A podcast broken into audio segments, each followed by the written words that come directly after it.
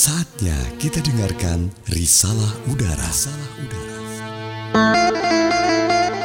Ikhlas menjadi salah satu syarat penting dalam beramal dan beribadah, sehingga seorang Muslim harus senantiasa menjaganya.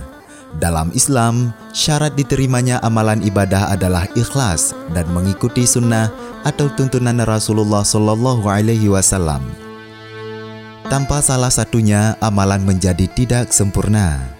Ikhlas menunjukkan jika amalan dilakukan semata-mata hanya untuk Allah Subhanahu wa Ta'ala. Ikhlas adalah suatu sikap yang menjadikan niat hanya untuk Allah Subhanahu wa Ta'ala dalam melakukan amalan ketaatan kepadanya. Jadi, amalan ketaatan tersebut dilakukan dalam rangka mendekatkan diri pada Allah Subhanahu wa Ta'ala, bukan kepada pujian dari manusia. Namun ikhlas itu terdapat beberapa tingkatan. Yang pertama adalah ikhlas akhwas al-khawas, yaitu saat seseorang mampu membersihkan perbuatan atau amalannya dari perhatian manusia lain. Dia beramal seakan tidak ada yang diinginkan dari ibadahnya selain menjalankan perintah Allah Subhanahu wa taala dan melakukan hak penghambaannya.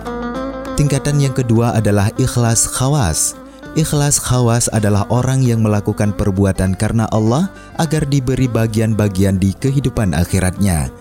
Contohnya adalah meminta dijauhkan dari siksaan api neraka dan termasuk sebagai penghuni di dalam surga dengan menikmati berbagai macam kelezatannya. Ada pamerih, namun pamerihnya untuk kehidupan setelah kematian.